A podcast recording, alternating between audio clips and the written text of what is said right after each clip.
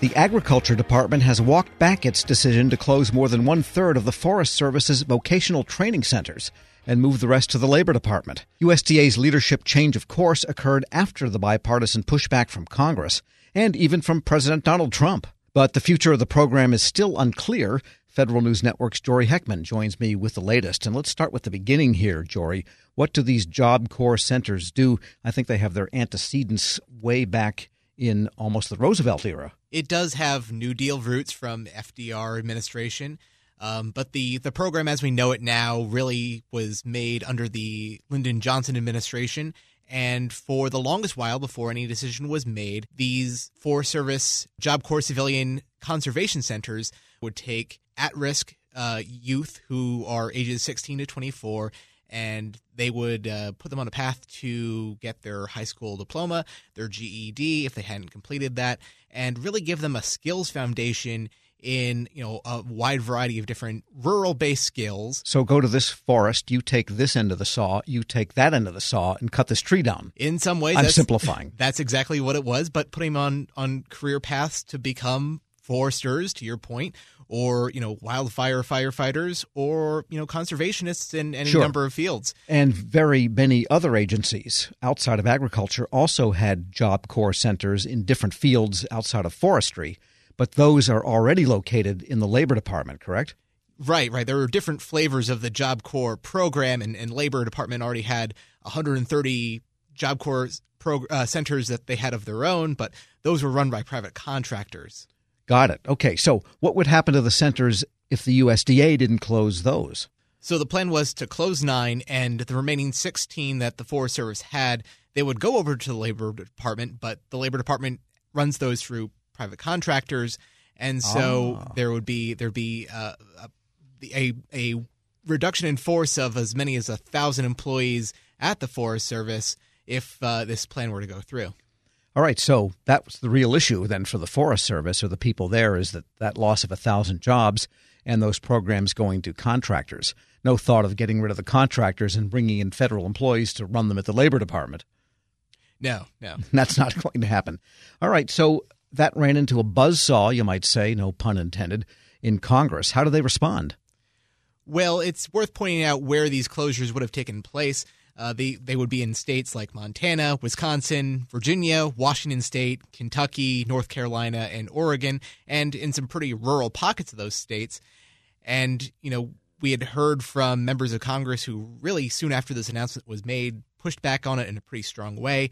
Both the senators from Montana, Jon Tester and Steve Daines, they had introduced legislation that would have prevented USDA from using appropriated funds to close any of these centers. This has been a tact that Congress has used to push back on a lot of Trump administration reorganization plans, and had even heard from Steve Daines saying that earlier this month he had gotten on the phone with President Trump and he expressed his concern about the Montana centers closing. And he had then come back with an announcement saying that he had gotten a personal promise from Donald Trump saying that the centers in Montana would not close. We're speaking with Federal News Network's Jory Heckman.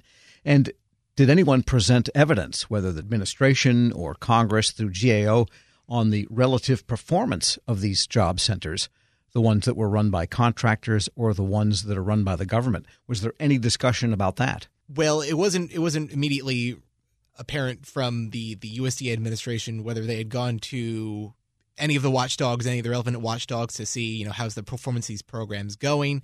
Um, that was not; those conversations were not immediately known to to uh, Sure. to us when, when the announcement was made. So the facts, the data, the metrics of the performance of the programs, none of that came into discussion from either side. Well, Senator Tester, he did bring up some of the performance numbers of the uh, the centers that were in his state, but of course he has constituents to answer to uh, for those as well. And, And he said they operated well. He said you know they were a vital part of of at risk youth being able to you know get on a path to a, a well paying career. Okay, so I guess what I'm looking for, which did not get presented, is under this program at labor for people working in, I don't know, steel mills, whatever it is, 92% of them end up getting productive jobs that they stay in for five years. I'm just making this up.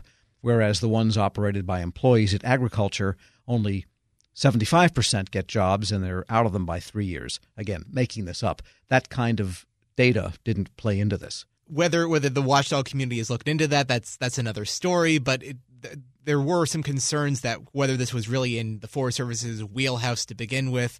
Uh, Secretary Sure. Sonny Perdue, of course, is is you know has a real uh, strong background in these kind of management management decisions of of really trying to you know streamline organizations that he's run as as governor of the state of Georgia, for example. And so this really did fall into his his ongoing uh, overlook of how to make the, the USDA run as as efficiently as possible as he sees it. Yeah, I guess I'm being a little cynical here, but there was a law, a couple of laws passed, and you have reported on them about the government making data-driven decisions, and there was no data presented really about the decision on either side here. That's just what I'm driving at, and the answer is no. Okay, so what's going to happen now with these USA Job Corps, USDA Job Corps centers? Well, the announcement that, that we just received from the Labor Department as well as the USDA, they made a joint statement about this, uh, not going forward, this this these planned closures going forward, and they said that for the time being, nothing's going to change, but they're going to take a, a really close review, uh, maybe to the point about data, and and really taking another look at what's the best way for this program to go forward. At this point, we, we spoke with the National Federation of Federal Employees, and they have no reason to believe that these RIFs are going to go forward if the, the program's going to stay the way it is for right now. So at this point, it seems like nothing's changed, but they're still going to continue this review. Interesting. I mean, there was an era when we had so called A76 competitions, which kind of ended pretty much with the Obama presidency, and they haven't been revived so far as I'm aware, where agencies, and this started under the George W. Bush administration, or was increased, it actually goes back further than that, where agencies would have to prove that they could do something more efficiently than the private sector, and the private sector was even handicapped in those calculations. Hmm. But what it is that the agency had to compete could not be inherently governmental. That is to say, you can't farm out law enforcement, you can't farm out soldiering. Whether this is inherently governmental, the training of people under these programs, I guess, is debatable.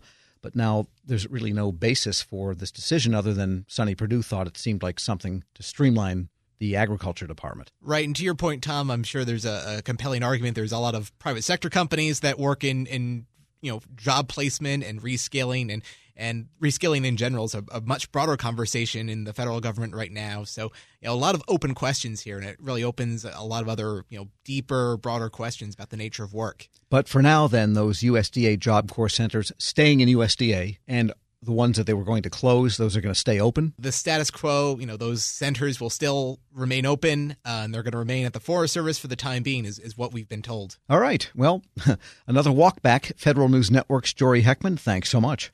Thanks, Tom. Check out his story at federalnewsnetwork.com. As prices keep creeping up, your entertainment budget doesn't have to take a hit.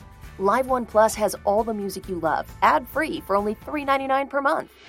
Dive into LiveOne's massive library of songs, listen to curated playlists, or create your own. Check out exclusive artist hosted stations and do it all for the best price in streaming.